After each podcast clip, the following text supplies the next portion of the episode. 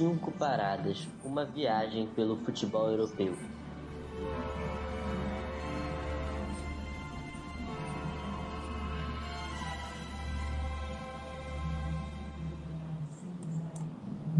Opa, boa noite, ouvintes da, dos Cinco Parados, da Web Rádio Audioativo. Estamos aqui mais uma vez para falar sobre o que aconteceu nas principais ligas do futebol europeu. Bem, vou começar me, vou começar me apresentando, sou o Rodrigo Carvalho, estou aqui com a camisa da Colômbia, numa tentativa de zica reversa, para dar um pouquinho de ânimo para a seleção brasileira, para que ela possa vencer, já que vim aqui com camisas do Fortaleza e o Fortaleza acabou perdendo a final da Sul-Americana. Estou tentando dar um pouco de sorte para a seleção brasileira. Arthur, como é que está sua noite? Se apresente aí, mostre sua camisa. Boa noite, ouvinte. Boa noite, Rodrigo. Boa noite, Bruno. Boa noite, Lourenço. Hoje eu vim com a camisa da Argentina para comemorar já que eu consegui o ingresso para terça-feira. Então estarei presente para ver Lionel Messi, então não, consigo, não consegui esconder a felicidade. Momento histórico aí para mim. E é isso, vamos embora que vai parar para a FIFA, mas no fim de semana a jornada foi boa, né? Agora você, Lourenço. Se apresente para a galera, mostra sua camisa. Fala, rapaziada. Boa noite. Boa noite, geral. Boa noite, nossos, nossos ouvintes também. Eu, fi, eu fiz esse sinal de positivo, assim, felizão, porque foi exatamente o meu motivo. Eu não tenho camisa argentina, mas eu peguei essa da seleção aqui, velha, para celebrar a mesma coisa. Eu estava aqui no site fuçando, consegui também, então deu o Messi de perto, enfim, ver grandes jogadores vai ser, vai ser bem maneiro.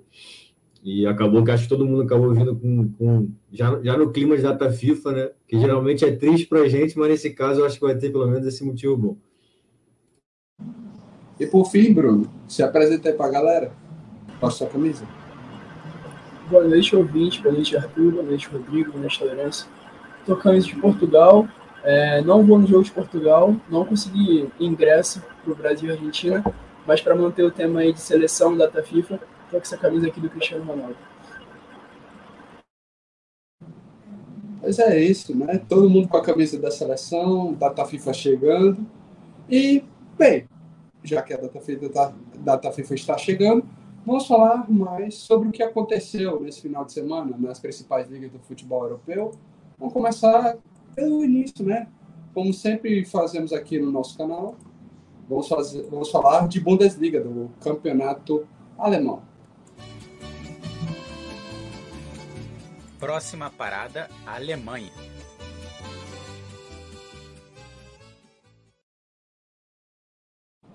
Bem, para falar de campeonato alemão, temos que falar do Bayern de Munique. Ele que jogou nesse final de semana, enfrentou o Heidenheim. Acho que fiz a pronúncia certa, não tenho certeza. Mas, enfim, para falar um pouco mais do que foi esse confronto entre Bayern e Heidenheim, o Arthur vai falar para a gente. Fala aí, Arthur, o que aconteceu nesse jogo? Olha, Rodrigo, já tá ficando repetitivo, a gente sabe. Mas, de novo, o Harry Kane roubou a cena, né? O jogo começou já com um gol dele aos 15 minutos. É, mais uma assistência do Sané. A gente também vem destacando aí a ótima temporada que vem fazendo. É impressionante como, na minha opinião, é, é responsabilidade do Kane, que potencializa os alas ao redor dele. E o Sané vem fazendo uma temporada muito boa. Deu assistência para os dois gols do Kane. Ele que está brigando aí pela é, pelo topo da tabela dos líderes de assistência com Xavi Simons do, do Leipzig, também está muito bem. Mas o, o jogo do Bayern foi pacato de novo, né? É, até teve um, um, pouco de emoção ali no segundo tempo, quando o Heider. É, Heidenheim, né? Perdão. É o Heidenheim, quando eles empatam a partida, mas é aquele típico Bayern. Parece que desligam a chavinha em algum momento, mas aí quando precisa de novo, eles religam e volta com o modo rolo compressor. É, e não teve jeito, 4 a 2 Mas é, agora eles seguem a dois pontos do, do, do Bayer Leverkusen. E a impressão é que vai ser essa disputa até o final. Os outros, os outros estão um pouco mais embaixo aí, não apresentam futebol tão convincente contra o do Leverkusen, muito menos que meio do, do Harry Kane. E o Leverkusen fez mais uma rodada de de chamar a atenção com a facilidade que eles têm para golear qualquer adversário, né? Dessa vez foi o União Berlim, que vem mal, a gente vem falando disso também, mas 4 a 0 é, é sempre chama atenção, né? Não, é, sim. Temos um, um grande jogo. Um, um, ponto a ser destacado. Não, não temos, tivemos uma mudança na artilharia da, da Bundesliga também, que agora temos Harry Kane como líder. O ele vem caindo juntamente com a equipe do, do Stuttgart, que não consegue mais manter esse alto nível. O que acontece? Mas o Harry Kane, pela sua. já está constante. É como você falou no início. A gente está falando toda vez do Harry Kane aqui.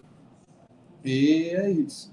E uma coisa que também é se destacar nessa, nesse início de Bundesliga, início quase meio, é que o que, o que distancia também, o que evidencia essa distância do, do Leverkusen e do Bayern, os dois Bayerns, do resto do campeonato, é justamente isso daqui na tela. Eles são os únicos dois times invictos. Depois de 11 rodadas, eles são os únicos dois times invictos. Então, é bem isso. O Leverkusen também, vencendo o União Berlim por 4 a 0 como, como foi dito. Mas, enfim, é, uma passagem só Oi, claro, falando um pouquinho mais sobre o Harry Kane, é, é, muito interessante que eu acho que ele finalmente está num time que ele é um protagonista. É, óbvio, o Tottenham já era protagonista, mas está num protagonista de um time forte, é, hegemônico, como é o Bayern, só acentua todas as qualidades que quem acompanha o, o futebol dele já sabe há muito tempo, sabe? É, ele, se não me engano, já tem 28 participações em gols nessa temporada é, número assustador, ele já tem 21 gols, é uma marca maior do que os, os últimos artilheiros da Bundesliga, e tem tudo para se continuar com essa média, que tem tudo para continuar, é, tem tudo para superar as, as, marcas do Lewandowski, por exemplo. É, é, um comentário que viralizou aí na internet do, do Fred Caldeira, dizendo que esse momento do, do Harry Kane só acentua, só deixa mais claro para quem ainda tinha dúvidas que é um jogador muito mais completo é, que, do que o Lewandowski sempre foi, sabe? E eu concordo, assim embaixo totalmente, porque é, oferece muito mais e, e para quem acompanha o Barcelona também, é, percebe isso dia após dia, sabe? O, o, se fosse o Harry Kane ali, conseguiria contribuir de muito mais formas. Nessa semana a gente nem pode falar do Lewandowski, porque ele marcou dois gols da vitória, mas, enfim, eu, é impressionante o que esse jogador vem fazendo e tem tudo para acentuar cada vez mais o nome dele na, no nome entre os grandes nomes da história do futebol. Pois é, se eu não me engano, o Lewandowski tem, o recorde do Lewandowski são 41 gols em 32? Ou são, acho que são 41 e 32. Então, pela média, acho que, acho que ele está mantendo um nível interessante para poder bater essa meta. Mas, enfim, saindo um pouco da Alemanha, tivemos uma, uma participação meio rápida da Alemanha. Vamos agora para o próximo ponto aqui da, da nossa transmissão. Vamos falar agora da Série A Team, da Liga Italiana. Próxima parada, Itália.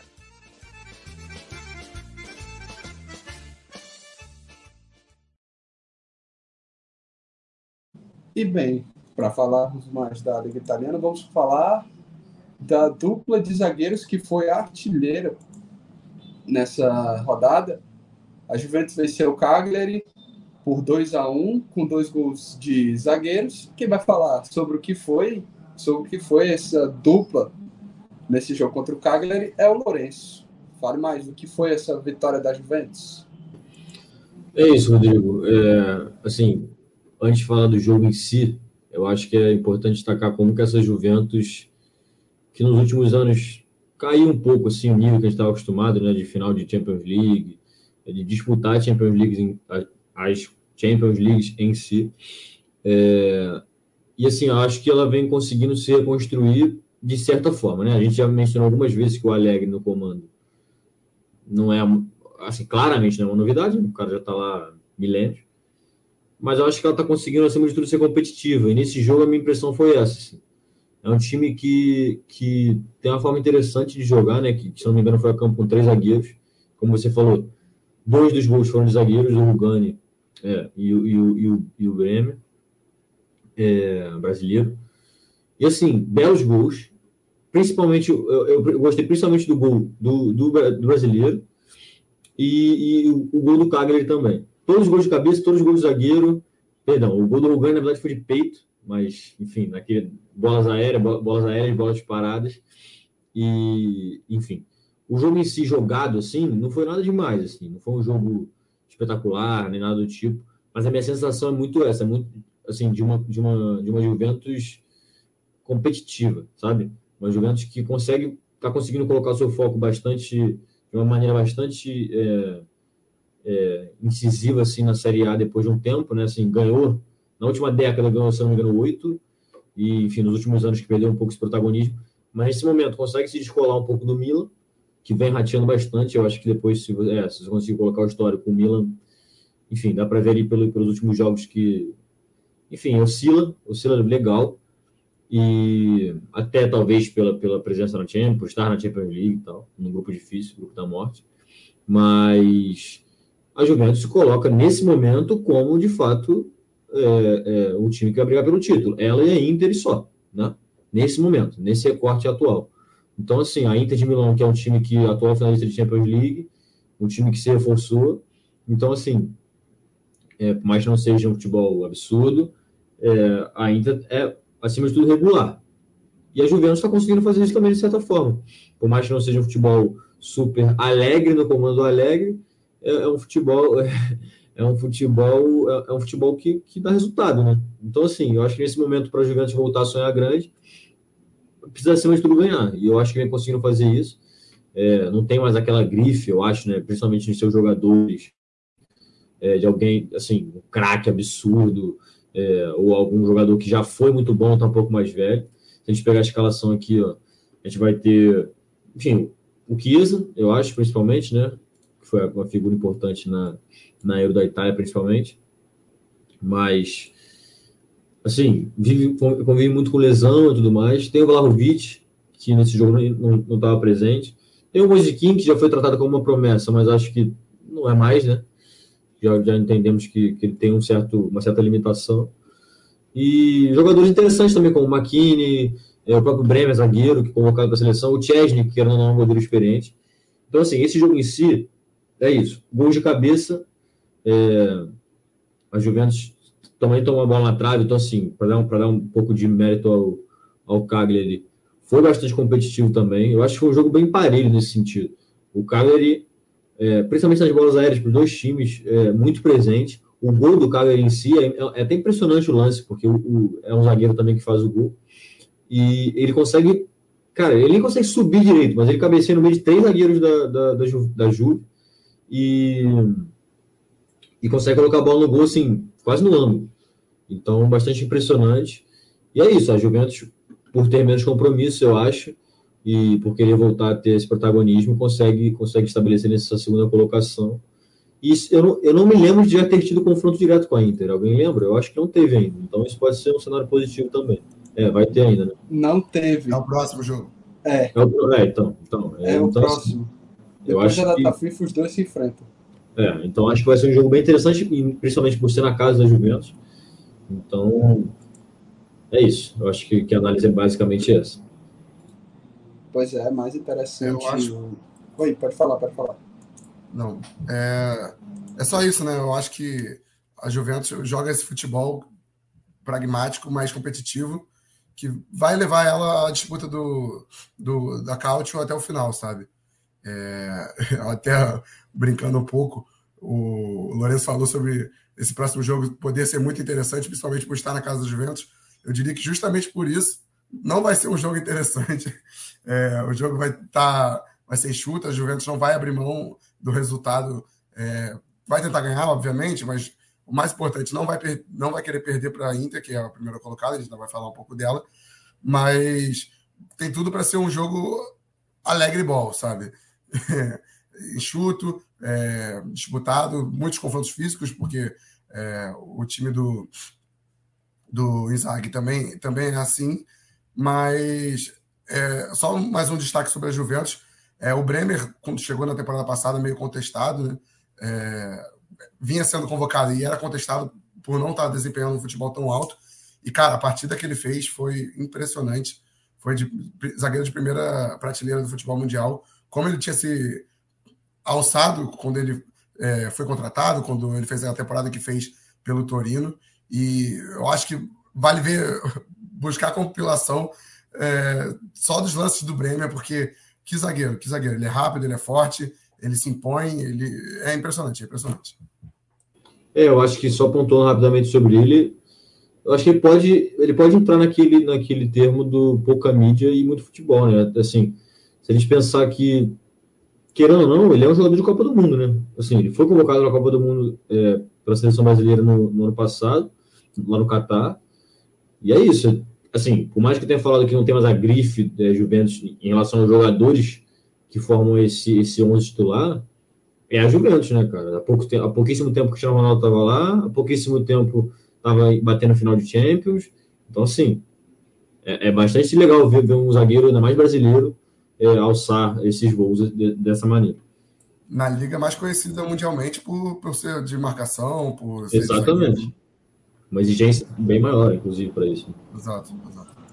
Pois é, e mostrando resultados. A Juventus, ó, deixa eu mostrar aqui nas estatísticas. A Juventus é a segunda melhor defesa.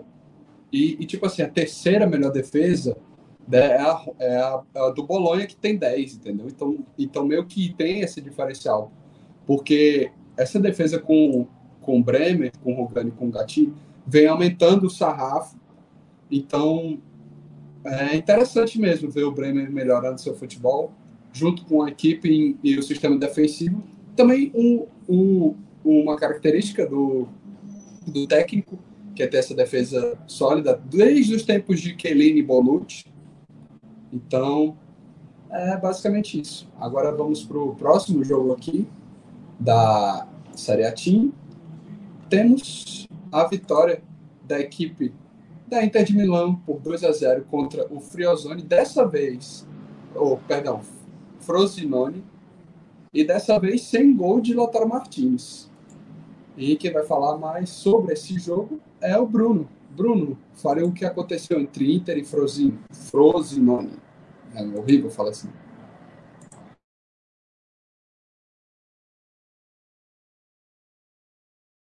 Opa, perdão, acho que tivemos, acho que o Bruno caiu aqui. Bem na hora. É bem na hora. Dá uma esperadinha aqui, para ver como é que tá.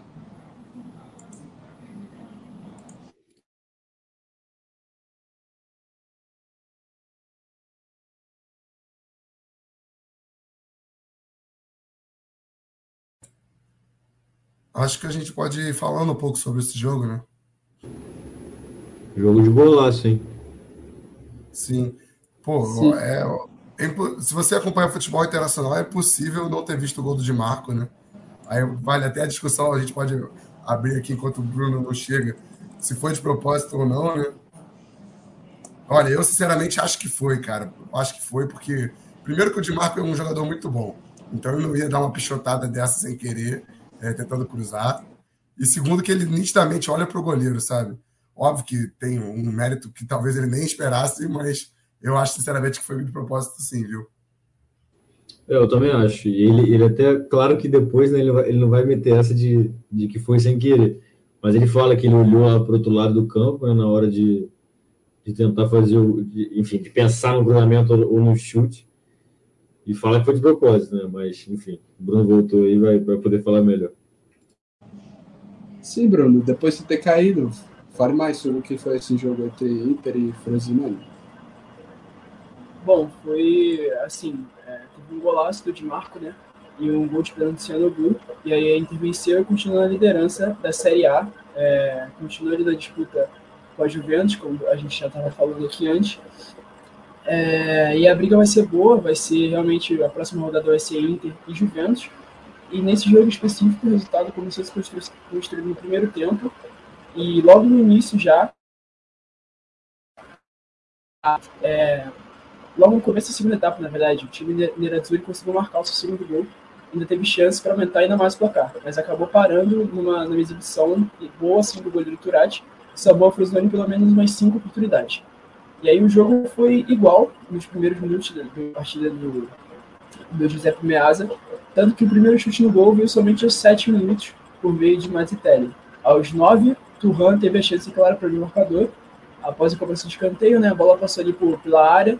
O atacante francês livre na segunda trave acabou perdendo uma chance inacreditável. E aí, na marca dos 30 minutos é, de jogo, a, a, Inter era melhor, apesar de ter menos posse de bola e estar tá investindo nos contra-ataques. E aí conseguiu furar o bloqueio dos visitantes e acabou parando nas do goleiro Turati. E aí fechou o primeiro tempo com 52% de posse de bola, maior chance de bola do que a Inter, né? E uma chance desperdiçada por Oione. E aí, isso, no finalzinho do primeiro tempo, o Oione desperdiça essa chance, e no lance seguinte, aos 42 minutos, sai o gol da Inter. O Di Marco, como um mago que tira o coelho da cartola, é, arrumou um chute lindo de fora da área para marcar um gol no Giuseppe Meazza, né? E aí ele passou um pouco no meio campo, viu que o Turati estava um pouco adiantado, da intermediária mudou de esquerda, marcando o gol é, para levantar a torcida da Internacional que levou a equipe com vantagem para o segundo tempo. E aí no segundo tempo, precisou de apenas três minutos para definir o jogo. É, Monterez cometeu o pênalti, sendo Lu converteu, marcando seu primeiro gol na partida e o segundo da Inter. E aí a Inter continuou pressionando no finalzinho, a Frosinone, mas acabou pecando na finalização. É, teve 14 finalizações contra 5 visitantes e domínio total foi pelo lado, o domínio foi total pelos lados do time de Inzaghi, e mostrou que o time de Milão está com fome em busca do Scudetto, em busca do título. Já o jovem time do Frosinone agora está na 12 colocação, tem 15 pontos e faz uma boa campanha aqui na competição, superando as expectativas, tem potencial para chegar mais longe, quem sabe, na Série A. Pois é, mais um dos times que está está se distanciando, assim como a Juventus, a Inter. Porque, por exemplo, se você vê os, o retrospecto das duas, nós temos um time que tem quatro vitórias e um empate, um time que tem cinco vitórias consecutivas e um time que empata, perde, empata, perde, ganha, e um time que empata, que perde, ganha, empata, ganha e perde. Então, meio que, meio que esse grupo, esses dois grupos vêm descolando de Milan e Napoli, Milan que empatou em 2 a 2 com o Lecce, ó, empatou com 2 a 2 com o Lecce, temos o, a expulsão do Giroud no final do jogo. E o, o Napoli que perde para o Empoli. Então, então, basicamente, o grupo da Inter começa a se descolar um pouco, o grupo da Inter e da Juventus começa a descolar um pouco, por causa de um, de um rendimento absurdo. Um rendimento altamente absurdo dos dois, e um, uma vacilação, vacilação, oscilação, perdão, oscilação entre, entre Nápoles e Milan. Mas enfim, vamos agora pro, pro... só complementar, Oi? Rodrigo. Claro, claro, claro, claro. É... Pô, impressionante. Tipo, certamente o, o Rudi Garcia vai ser demitido, né? Não, não tem como continuar no, na, na Nápoles, a fase é muito ruim.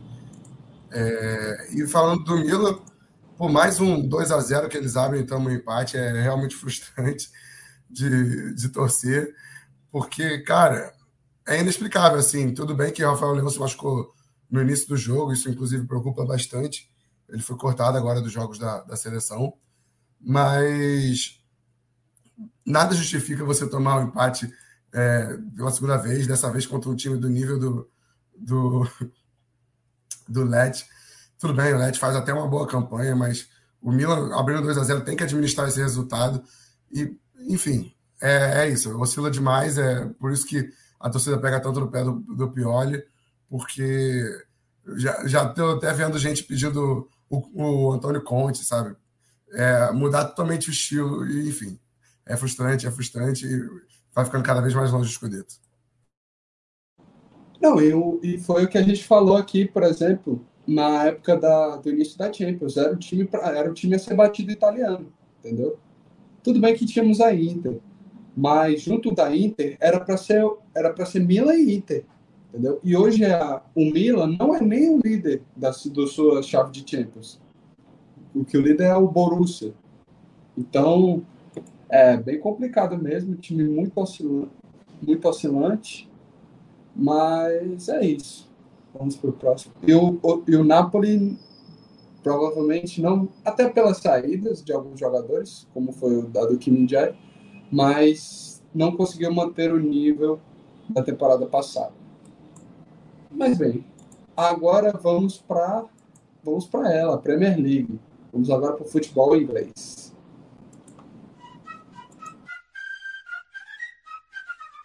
Próxima parada: Inglaterra.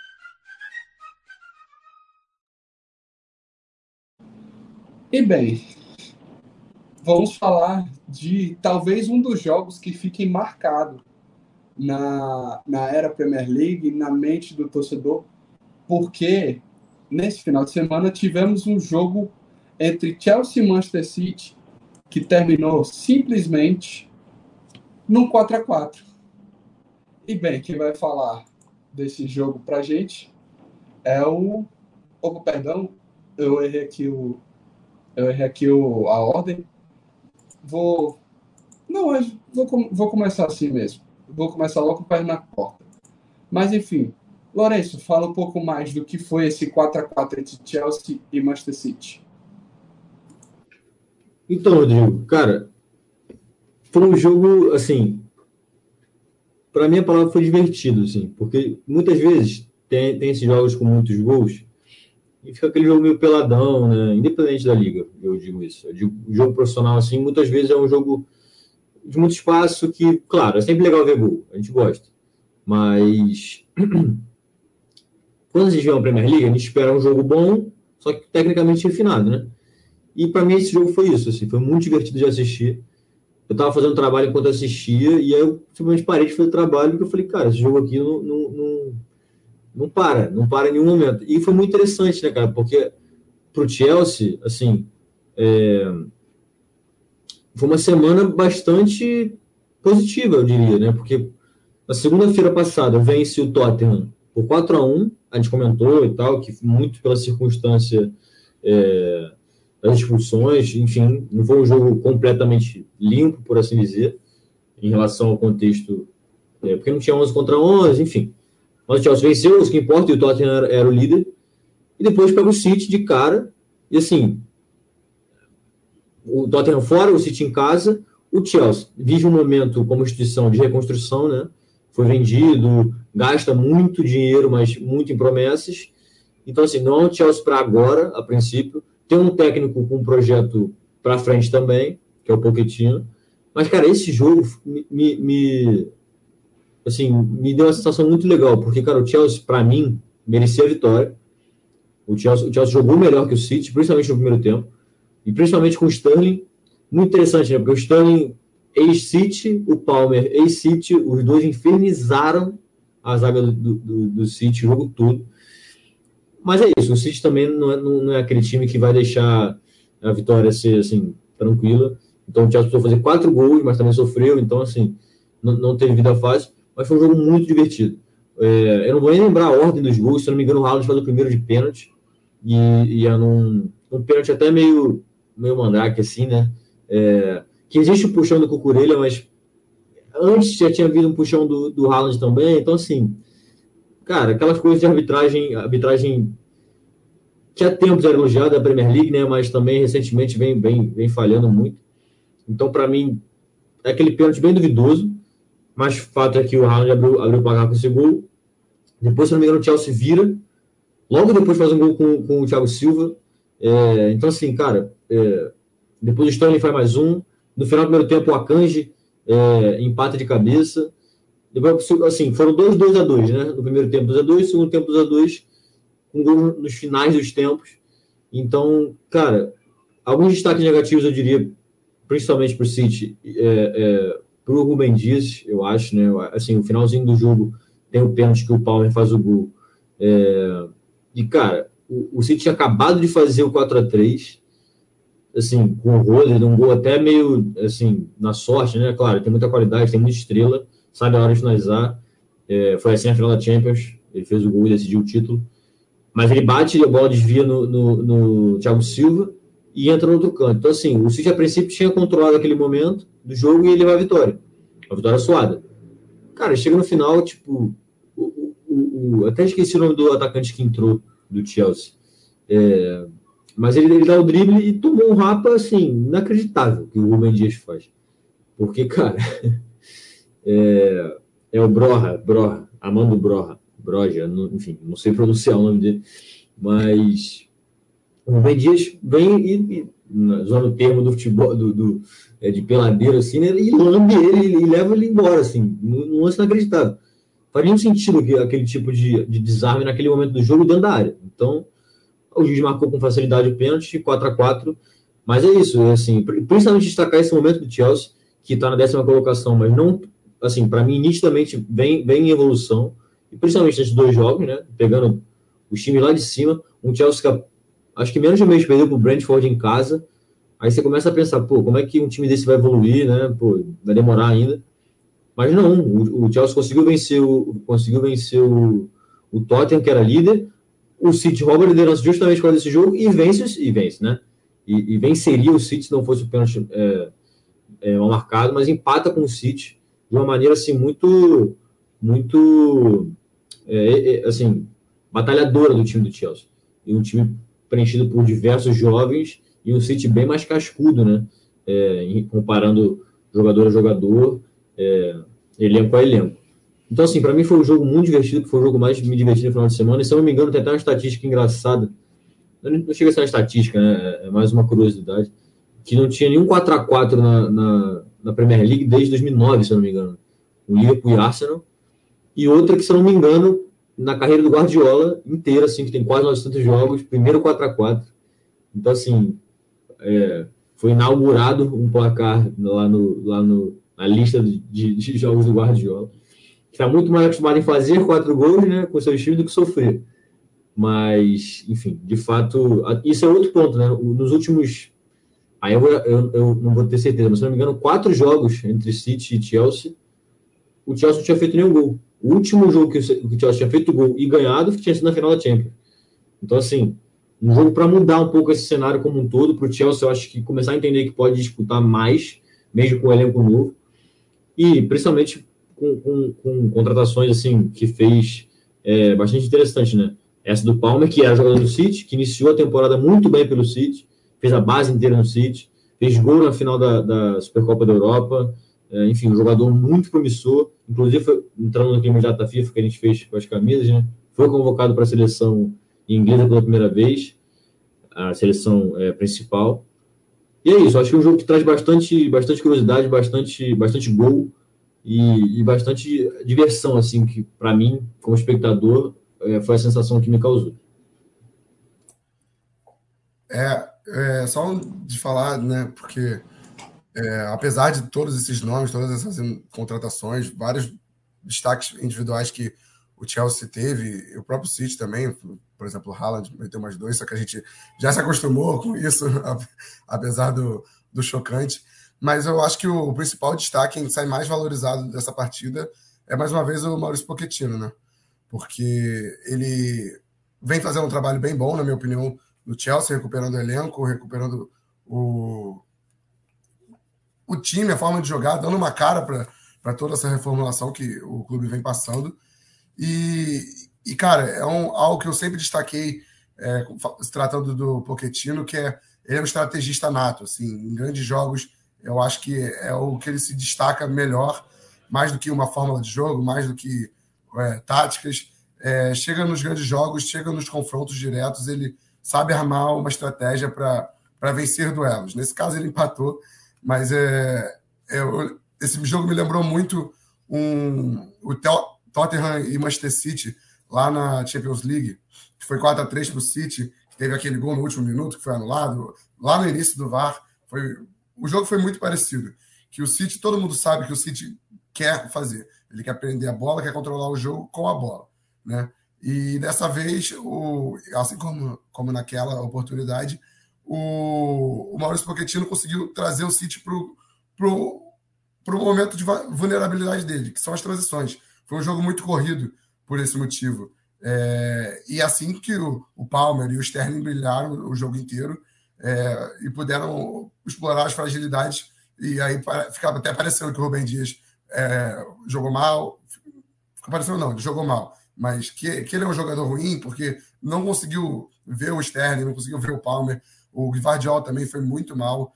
É, vem, não vem fazendo uma boa temporada, ele vem sendo improvisado assim na lateral esquerda. Eu não, eu não, não gosto, sinceramente. É, ele que é um ótimo zagueiro, mas não vem bem. Enfim, é, a estratégia funcionou muito.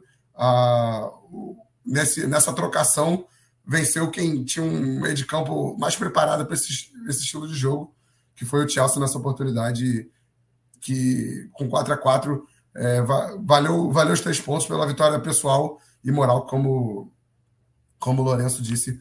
É, recuperando a autoestima de, desse clube para poder disputar coisas maiores, né? Não, é isso mesmo. E, tipo assim, só falar uma coisa, uma curiosidade. No, no futebol americano, existe um termo, sabe essa história de nunca ter tido um, um placar específico? É, como o futebol americano tem muito, tem muito placar diferentes um para outro pelo nível de pontuação, tem um termo chamado score game. Então, quando tem uma pontuação diferente, a gente diz que aquele resultado é um score game. Então, para a carreira do Guardiola, esse resultado de hoje foi um score game, um 4 a 4 Mas, enfim, também só para ressaltar uma coisa sobre, sobre a partida do tanto do, do Rubem Dias quanto do Cole Palma, tem um lance específico que o Cole Palma ele recebe no meio de três, ele corta os dois primeiros e o terceiro, que seria o Rubem Dias, ele entra todo estranho na bola. E o Cole Palma tira ele facilmente chuta pro gol e o Ederson faz uma defesa magistral. Então, é, acho que fica um pouco, além dos gols, além da, do pênalti, além de tudo, muito interessante a história do Cole Palmer, que era do City, pediu para ir para o Chelsea e como o Guardiola, ele tem o seu tem uma característica que é tipo assim, eu tenho alguém no meu grupo e se ele quiser sair, eu deixo ele sair. Entendeu? Então, foi uma transferência que, mesmo com o Cole Palmer jogando no City, eu acho que ele se destaca melhor no, no Chelsea por ser, por ser um time mais. um time onde ele pode ser o protagonista, entendeu? Porque eu acho que num, num jogo de. No, no meio-campo, que nós temos, por exemplo, no do City, ó, no meio-campo, com o Bernardo Silva e o Julio Álvares, que mesmo que não seja no, não seja do mesmo nível do Bernardo Silva, já tem um, uma certa, um certo nome pelo, pelo, pelo City, o Cole Palmer talvez não, não se destacasse tanto a priori. Talvez no, com o passar dos jogos e tal, recebendo mais minutagem, ele se destacasse mais. Mas agora no Chelsea eu acho que ele encontrou o lugar certo para ele poder evoluir. Mas, enfim, agora passando para o outro jogo da Premier League, temos um amasso. O Liverpool meteu 3 a 0 com, um gol, com dois gols de Salah contra o Brentford. E o Arthur vai falar um pouco mais sobre o que foi esse jogo. O que é mais um jogo onde o Salah decide para o Liverpool. Fala para a gente, Arthur. É, é, tem certos padrões assim nos nossos programas, né? Que é destacar o Kane, é destacar o Bellingham, é destacar o Mohamed Salah. E essa partida não foi diferente. Mais uma vez ele abre o placar, faz dois gols. É, ele que já tem uma estatística assustadora em, em Enfield, são 117 jogos para 119 gols e assistências. É um número que fala muito sobre a grandeza dele no clube, é, para o torcedor e para a Premier League como um todo. Né? É, foi mais uma vez o, o, Liverpool se impondo dentro de casa. É, teve dois gols anulados do, do Darwin Nunes antes de, do, do gol do Salah. Darwin Nunes que é um jogador muito complexo de se analisar, eu acho que essa é a beleza de, de acompanhá-lo, que é um cara que tem nítidas dificuldades técnicas, briga muitas vezes com a bola, mas o que ele contribui em entrega, é, tanto com bola quanto sem bola, é, faz valer o lugar dele, talvez faça valer o investimento, assim, na minha opinião porque é muito caótico, ele, ele gera muito jogo, gera muito jogo, e isso faz muita diferença nesse ataque do Liverpool, que não conta mais com, com jogadores como Mané e Firmino, mas que vai tendo novas características, né? E uma outra estatística muito curiosa é que o Darwin Nunes tem sete assistências é, com a camisa do Liverpool e todas foi para o Salah. Isso fala um pouco de como ele está ocupando esse lugar de substituir o Mané, de certa forma, né? o Mané e o Firmino. Ele serve muito o Salah e o Salah, ao contrário do próprio Darwin Nunes, não desperdiça as oportunidades. É, mas falando um pouco de novo sobre essa reestruturação do, do, do Liverpool, é interessante notar assim que nesse momento de tudo acontecendo novo, o time passando por várias contratações, esse meio de campo, é, de certa forma, ainda novo, ainda que o Gapo tenha chegado na última temporada. É, é interessante notar como, mesmo as partidas como essa, que o, o Liverpool amassa no placar, não é mais um futebol que brilha o olho, assim. É, os gols não, não saem tão naturalmente, é, as jogadas não saem tão naturalmente. É, enfim, não, não é um futebol que, que ganhou a Europa muito além dos títulos, sabe? Porque se a gente for se basear apenas em títulos, não é um time tão expressivo historicamente. Mas se você se apegar ao futebol jogado, aí seria. E nesse caso, eu acho que vai ter que encontrar uma nova fórmula, o Klopp. Ele tem encontrado, o time não atuou, é, é o vice-líder do campeonato, mas ainda não, não é um, um futebol à altura do, de disputar com o City como outrora foi. É, o meu destaque final da, dessa, dessa, partida é o Tsimikas, né? Que ele está substituindo o, o Andy Robertson, que é, operou o joelho por uma lesão no, na, na, última data FIFA e deu duas assistências nessa partida. Ele é muito, o Tsimikas é muito bom, eu gosto muito dele. Ele deu assistência para o gol do Jota e para o gol do Salah, o segundo gol do Salah. É, e cara, ele consegue dar amplitude que não tem do outro lado com o Arnold e é impressionante como as características dele são semelhantes à do Robertson e consegue fazer essa, essa substituição sem perder grandes coisas. E é isso, o Liverpool mais uma vez vence. É... Agora está a dois pontos do, do, do City, depois do, do, tropeço, né? E... Mas passa o Arsenal pelo saldo de gols, porque o Liverpool, ainda que não, não seja de um futebol tão vistoso como outrora foi, ainda é um, uma máquina de fazer gols graças a Mohamed Salah que está brigando aí pela artilharia dos mortais, fora o Haaland, né?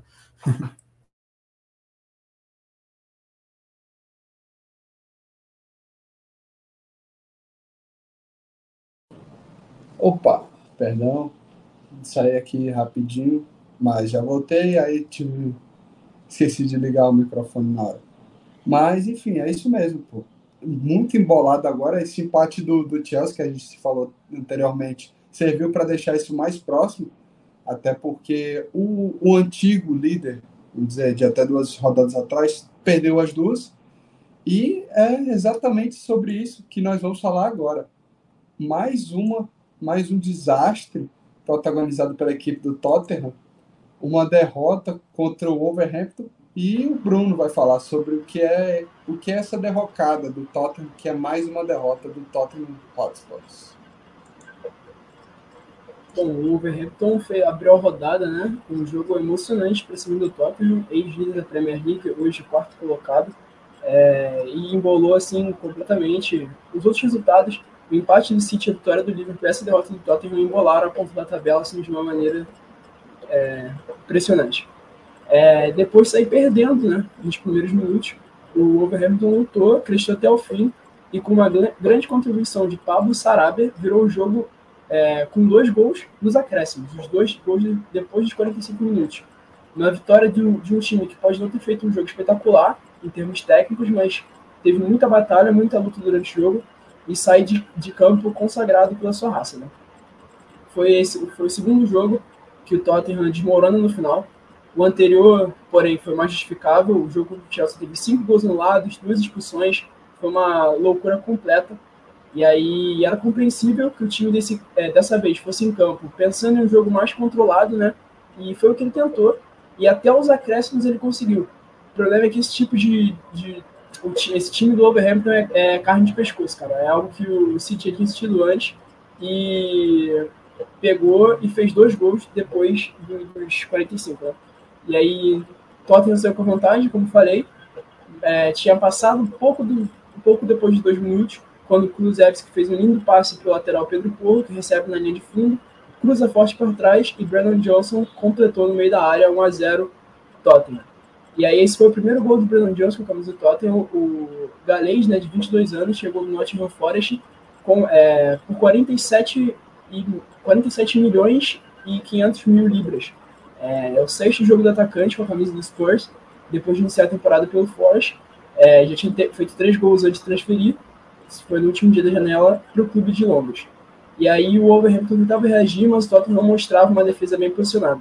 Tentativas dos mandantes ali acabavam sendo bloqueadas, como o chute do Matheus Cunha e outro do Ryan Adluri. É, parecia que os Spurs, os Spurs tinham se preocupado em resolver um problema no time da última partida, com essa defesa melhor posicionada, dando pouco chance aos adversários. Aí no segundo tempo, o Wolverhampton foi para cima, Matheus Cunha foi um dos que mais lutou em campo, caindo pelos lados, né, apareceu para tentar alguma coisa mesmo, essa defesa bem posicionada do time de Londres. E aí dá para dizer algo similar também do Ryuan Hichan. Batalhou o tempo todo, mesmo se conseguir brilhar com a bola. É, tanto que é tanto que os dois atacantes do Wolverhampton foram os que mais duelaram durante o jogo, né? Esses dois atacantes.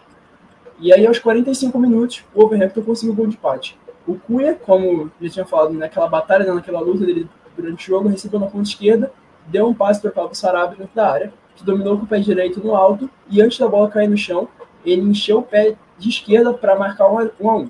Foi um golaço assim do Wolves. E aí o empate seria um prêmio para o time é, por tudo que tinha feito em campo já, né, pela batalha que tinha cravado, mas os jogadores não se contentaram com isso, continuaram buscando outro gol para virar o jogo. E aí foram premiados, né? Uma cobrança de falta rápida aos 51 minutos, Pablo Sarabia mais uma vez recebeu pela direita, avançou e cruzou para a área. Aí Mário Lemina apareceu sozinho atrás de defesa e tocou para o fundo do gol, 2 a 1 virada e loucura no, e, na casa do Overhampton.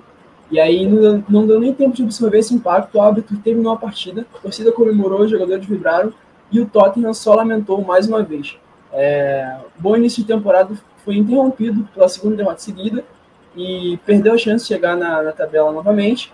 E o Overhampton, por sua vez, tem 15 pontos, vai para o 12 lugar e a ponta da tabela da Premier League se embolou mais uma vez. É, só, só dar o destaque para o Matheus Cunha, né? brasileiro que, se não me engano, deve ser esse primeiro gol. Para o primeiro gol do Wolves, obviamente. É, cara, vem fazendo bem, bem. Assim, na seleção, eu acho que só encantou mesmo na, na seleção, na, no pré-olímpico, né?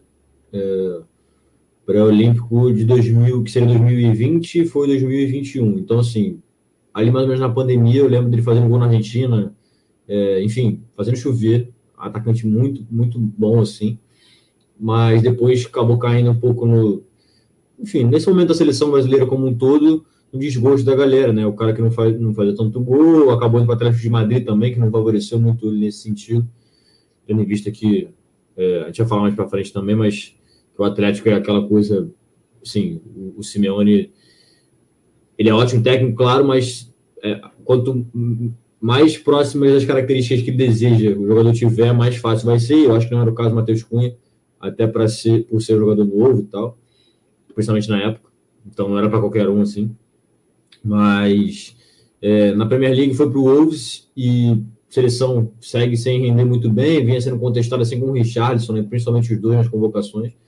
Mas, cara, no Wolves, ele, ele, vem, ele vem fazendo acho que principalmente nos últimos, nos últimos jogos, vem tendo números bons, atuações boas, e o time como todo vem crescendo, né?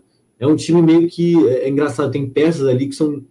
É, tem promessas, como, sei lá, o, o, o, é, o João Gomes, que era da base do Flamengo, é, enfim, tem, temos outras, mas é um time de jogadores que são de qualidade, já estiveram em patamar mais alto, acabaram descendo e se combinam, né? Assim, a minha sensação com o Matheus Cunha é um pouco essa, já, na minha opinião, claramente, o Atlético de Madrid é um patamar mais alto do que o Wolves, em relação a, a time a, e a projeção né, da equipe em, em, relação a títulos e tal. É, a gente tem o Pedro Neto, se não me engano, está machucado, que é um ótimo jogador. A gente tem é, o próprio Sarabia, né, que jogou no Paris Saint-Germain muito tempo. Então, assim, são jogadores que alçaram voos mais altos, desceram a princípio um degrau, mas que pode ser descer o degrau para subir dois daqui para frente. Né? Então, assim, o Matheus Cunha, principalmente, eu acho que ainda tem é, bastante, bastante estrada pela frente para conseguir desempenhar, principalmente a seleção também. E deu assistência e vem tendo atuações muito boas e conseguindo engrenar boas atuações de uma forma geral.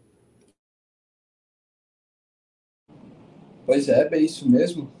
Uma partida emocionante. Só uma, uma curiosidade rápida: o Tottenham tomou quatro gols nos acréscimos do segundo tempo nos últimos dois jogos.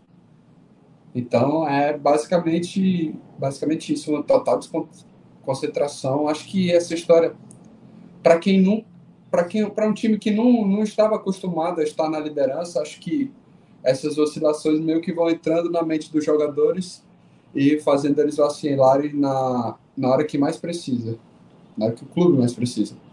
Mas enfim, vamos agora para mais uma parada aqui do dos cinco paradas. Vamos para a La Liga, vamos para o futebol espanhol.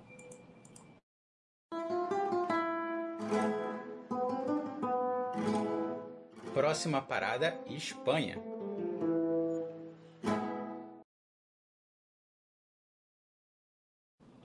E bem, vamos agora falar sobre sobre a vitória goleada e o brilhantismo dos dois líderes do ataque do Real Madrid, Rodrigo e Vinícius Júnior, que meteram 5 a 1 sobre o Valência. E quem vai falar sobre esse jogo de muitos gols é o Arthur. Arthur, fala mais. O que foi, o que é isso? É o que é essa vitória de 5 a 1 sobre o Valência do Real Madrid? Olha, Rodrigo, é, queria poder só falar sobre futebol, mas eu acho que esse jogo é uma baita vitória extra-campo também, sabe? Tem um baita significado não só para o Vinícius, obviamente, mas para o próprio Rodrigo também, para vários outros jogadores do Real Madrid, que nitidamente jogaram com um apetite a mais contra o Valência, depois daquele caso do ano passado no Mestala, né? É, mas a, jogaram com um apetite a mais e, assim, não, não tomaram conhecimento do Valência. É, o Cavarral abriu o placar logo no início, é, com um gol que para premiar essa, essa início de temporada dele muito bom. Isso condicionou o jogo totalmente. É, o Valência teve que avançar para tentar empatar, e aí gerou espaço para os brasileiros brilharem. E é o que eles sabem fazer de melhor, e todo mundo sabe disso. E aí, tanto o Vinícius pôde marcar dois gols, como o Rodrigo pôde marcar dois gols e dar duas assistências. É, cara, foi, foi realmente bonito de ver. O jogo foi muito mais do que, que o próprio placar, como, como eu disse. É, ver eles comemorando, ver eles jogando o futebol leve que eles têm. É, foi uma grande resposta, assim, dentro de campo, mas que tem um significado muito maior, porque eles, eles fizeram tudo que a mídia espanhola, mas principalmente do, da, da cidade, é, vinha criticando eles, sabe? E sempre com um sorriso no rosto, e respondendo no mais alto nível de futebol que os dois têm. É importante destacar aí como eles dois vêm rendendo nessa semana, desde que o Bellingham está fora por lesão, né? E, enfim, eu acho que o time flui muito mais assim, mas, enfim, não tem como, não tem como tirar o Bellingham, muito menos ofuscar o, o brilhantismo desse início de temporada. Mas é, o Vinícius, tem até um lance que o Vinícius é, dribla três e perde o gol, assim, no detalhe que a torcida do Valência provoca ele, acho que vai, fica zoando ou algo assim. E aí, no lance seguinte, ele mete um gol, é, também driblando todo mundo, e aí ele pede calma, que ele estava aqui. E eu acho que essa, essa é o tipo de resposta que o, não só o Valência, mas os torcedores do Valência têm que ter. É, óbvio, dos jogadores, né? É, das autoridades tem que ser tratado com a, com a gravidade de todas as ações que foram, que ainda não foram punidos, é importante destacar, uh, os processos já foram abertos, mas uh, ainda não foram punidos, e que o Valência pague logo, não só em campo, como fora dele. Né?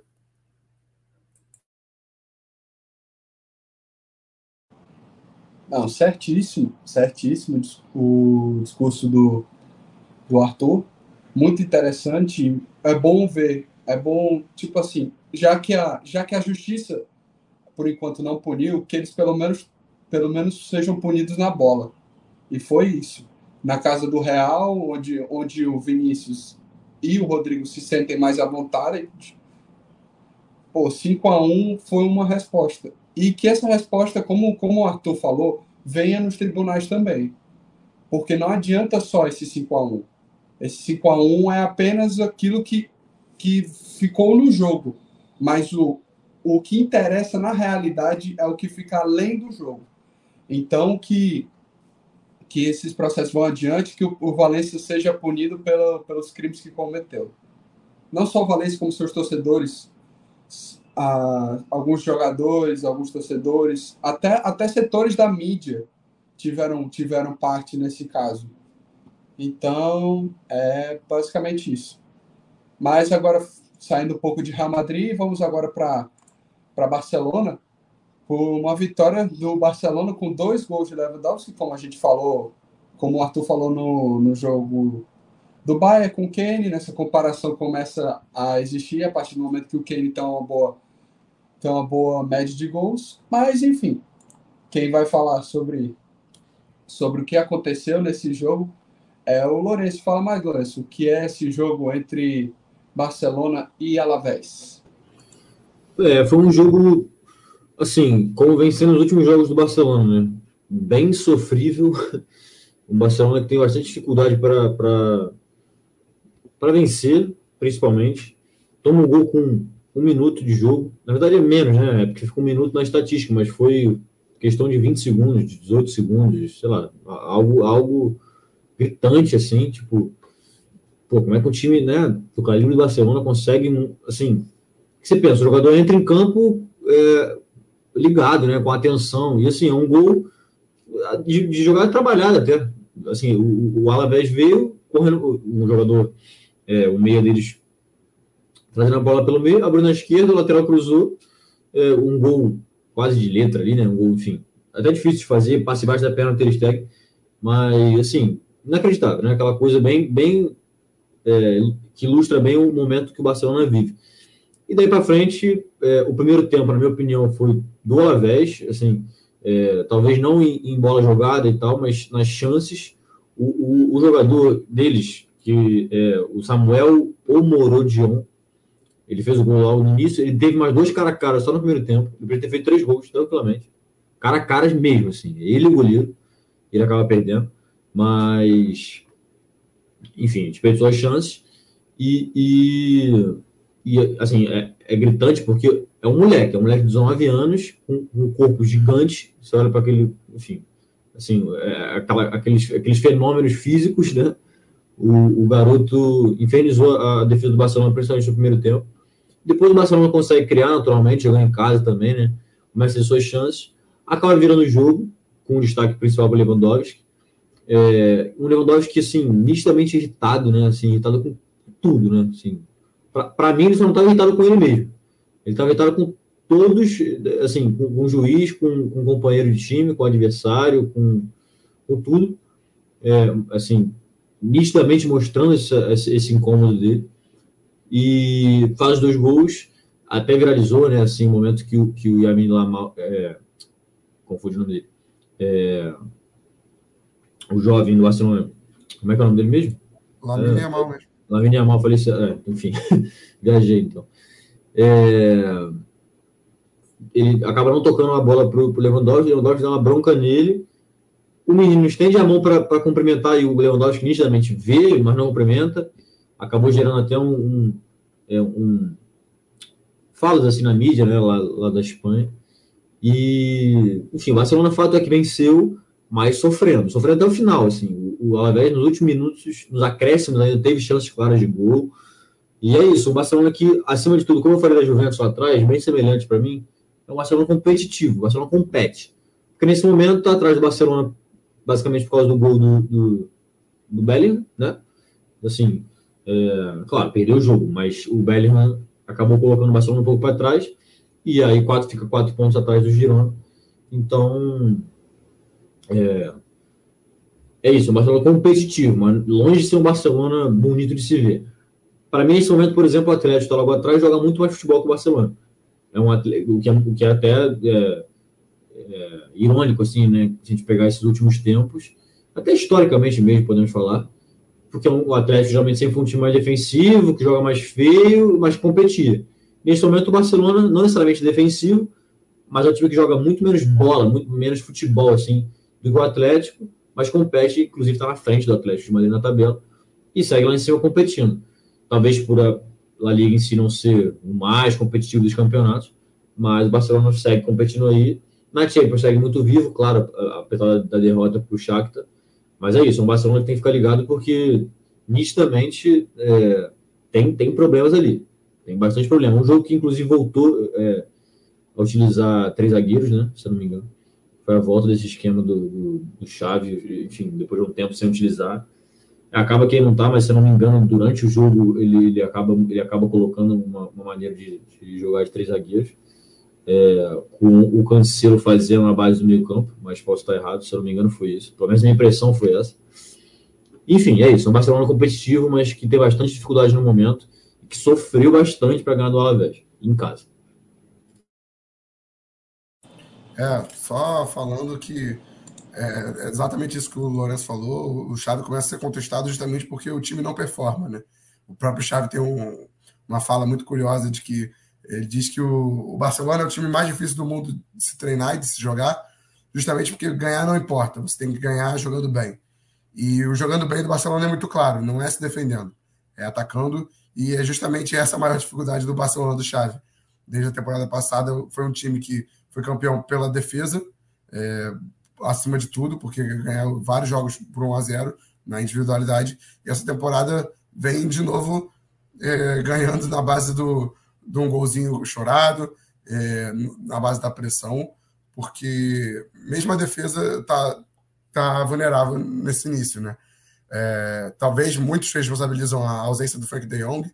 Eu acho que com certeza faz muita diferença, mas o ataque inteiro não, não passa por, só por essa ausência. Eu acho que é, é um problema muito mais crônico e passa pelo trabalho do Chave e não sei, gera, gera questionamentos, né? Pois é, isso tudo do Barcelona, mas eu queria dar um destaque também ao Girona, o atual líder da, da La Liga, que a gente, tipo assim, a gente vem acompanhando fazendo programas e tal. E a gente vê em todas as ligas, quase todas na realidade, nós sempre temos, nós sempre tivemos uma surpresa e a partir de agora nós temos um, as, as surpresas caindo um pouquinho. Como era o caso na Bundesliga do Stuttgart, que hoje é o quarto. Na Premier League temos um Tottenham que, que mesmo sendo um time do Big Six, não era um time que disputava muito, que agora está descendo um pouquinho indo para quarto. Nós temos na Ligue 1 o, o Reims, que por, que por um tempo foi o líder do campeonato, ou pelo menos o vice, e na. Perdão, esqueci qual é o.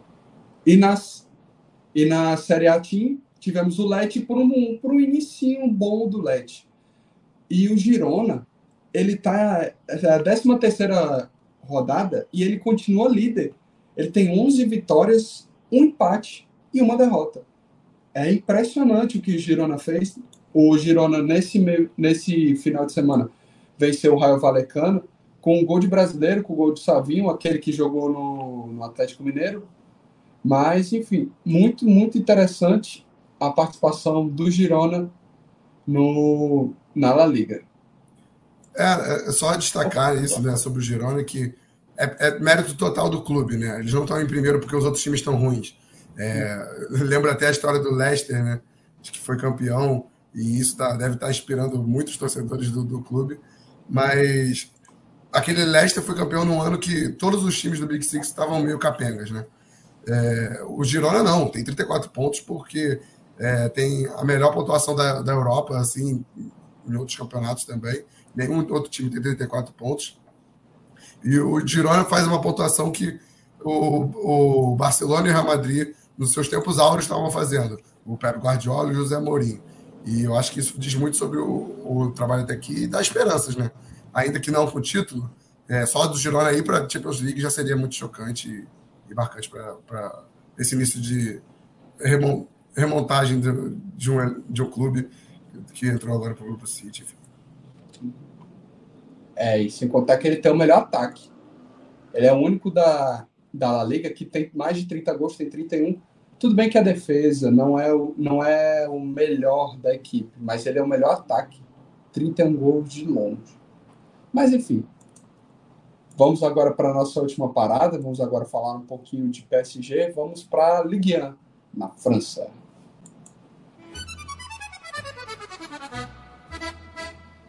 Próxima parada, França.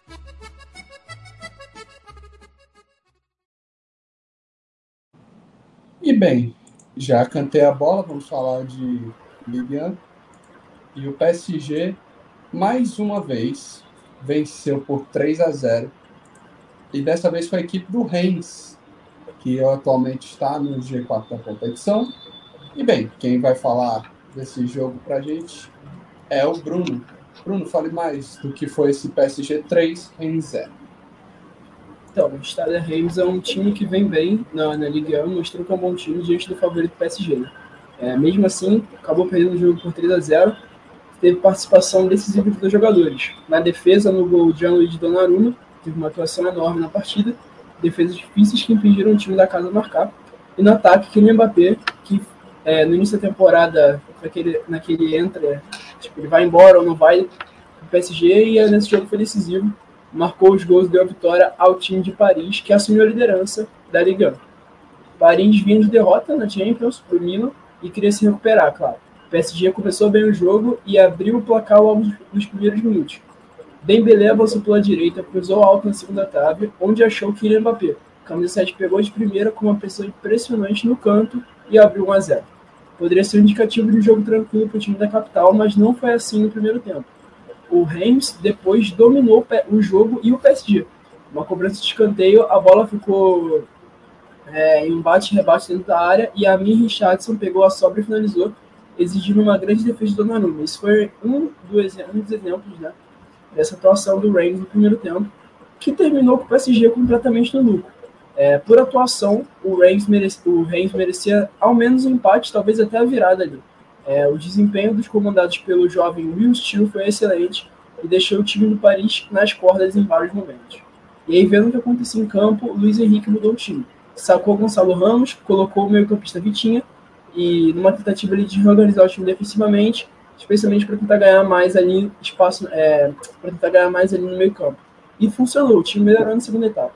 É, bom para o visitante, né, para o PSG, que aos 13 minutos Sola recebeu pela direita, cruzou rasteiro para a área, achou Mbappé, que completou para o gol para ampliar o placar para 2 a 0.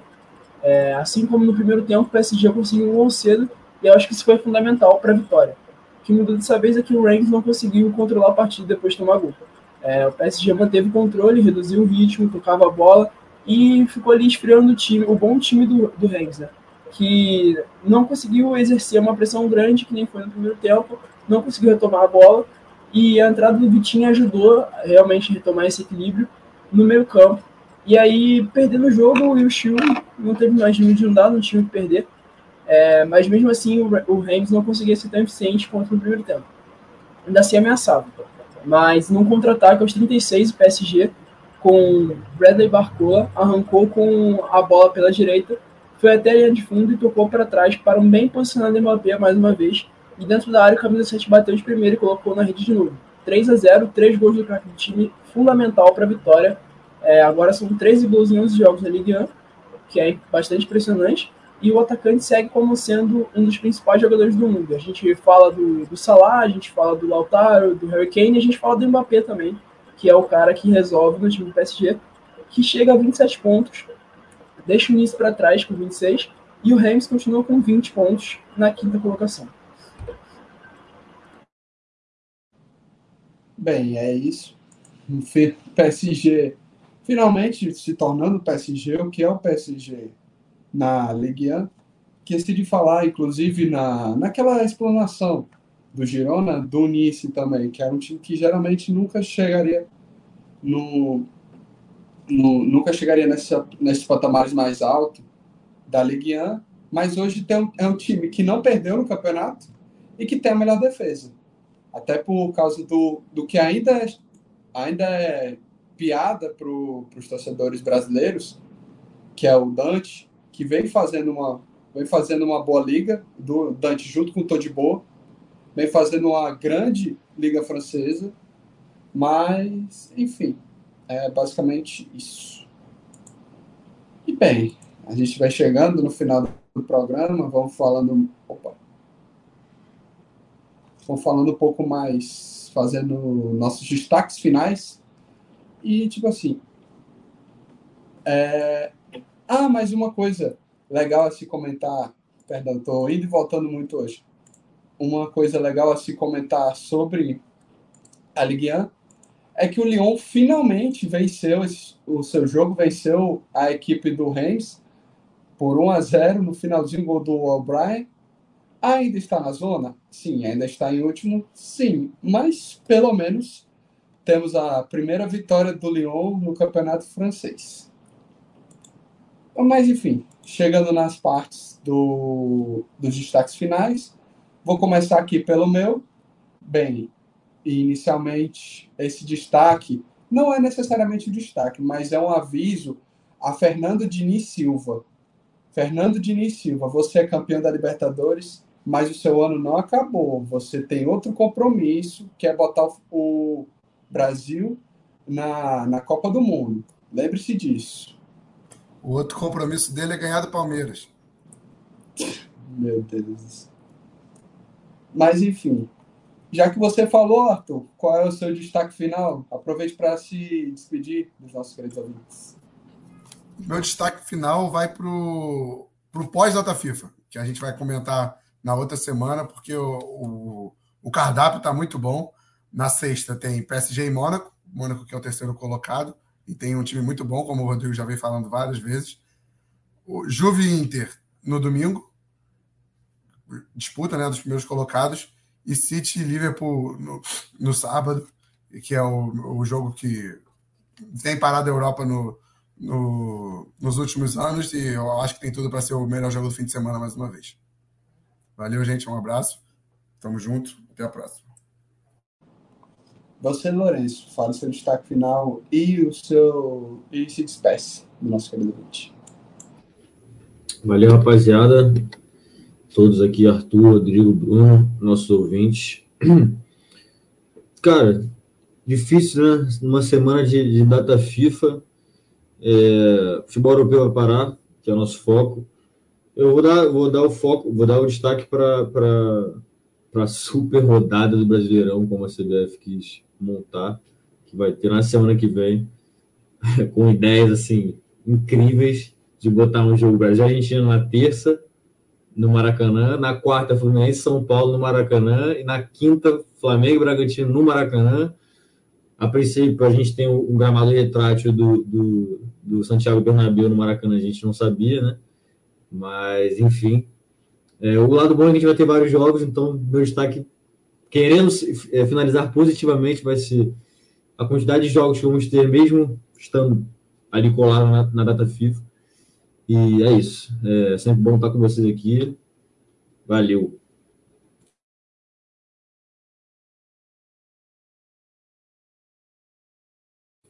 Mutado, mutado, Rodrigo.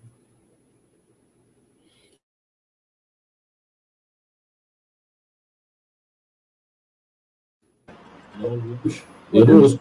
Tá ouvindo? Eu não ouço. Não, o Rodrigo tá mutado, mas vou me despedir, né? Só falta eu. É... Valeu, Rodrigo. Valeu, Arthur. Valeu, Lourenço. Obrigado, ouvinte também. Meu destaque vai para o menino Hendrick. menino Hendrick, é, acho que vai ser.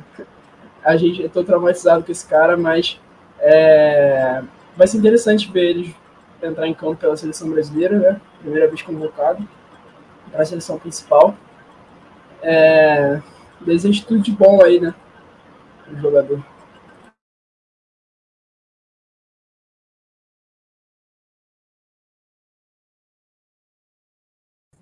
Bem, rapaziada, só para só me despedir, né? Infelizmente minha câmera teve um problema com o microfone, mas bem, me despedi. Muito obrigado a você, ouvinte, que acompanhou o nosso, nosso querido podcast falando sobre as principais ligas de futebol europeu. Muito obrigado aos meus amigos de bancada, o Arthur, o Lourenço, o Bruno, muito obrigado ao Colares, o, o João Vitor, nossos coordenadores. Enfim, até, até, até algumas semanas, né? Temos a data FIFA aí, que, querendo ou não, é uma, é uma chaticezinha que nós temos que passar, mas vai, vai render bons jogos. Temos o Brasil e a Argentina nesse meio, mas é isso. Até a próxima, até a, o nosso próximo programa. Muito obrigado a todos e obrigado pela sua audiência.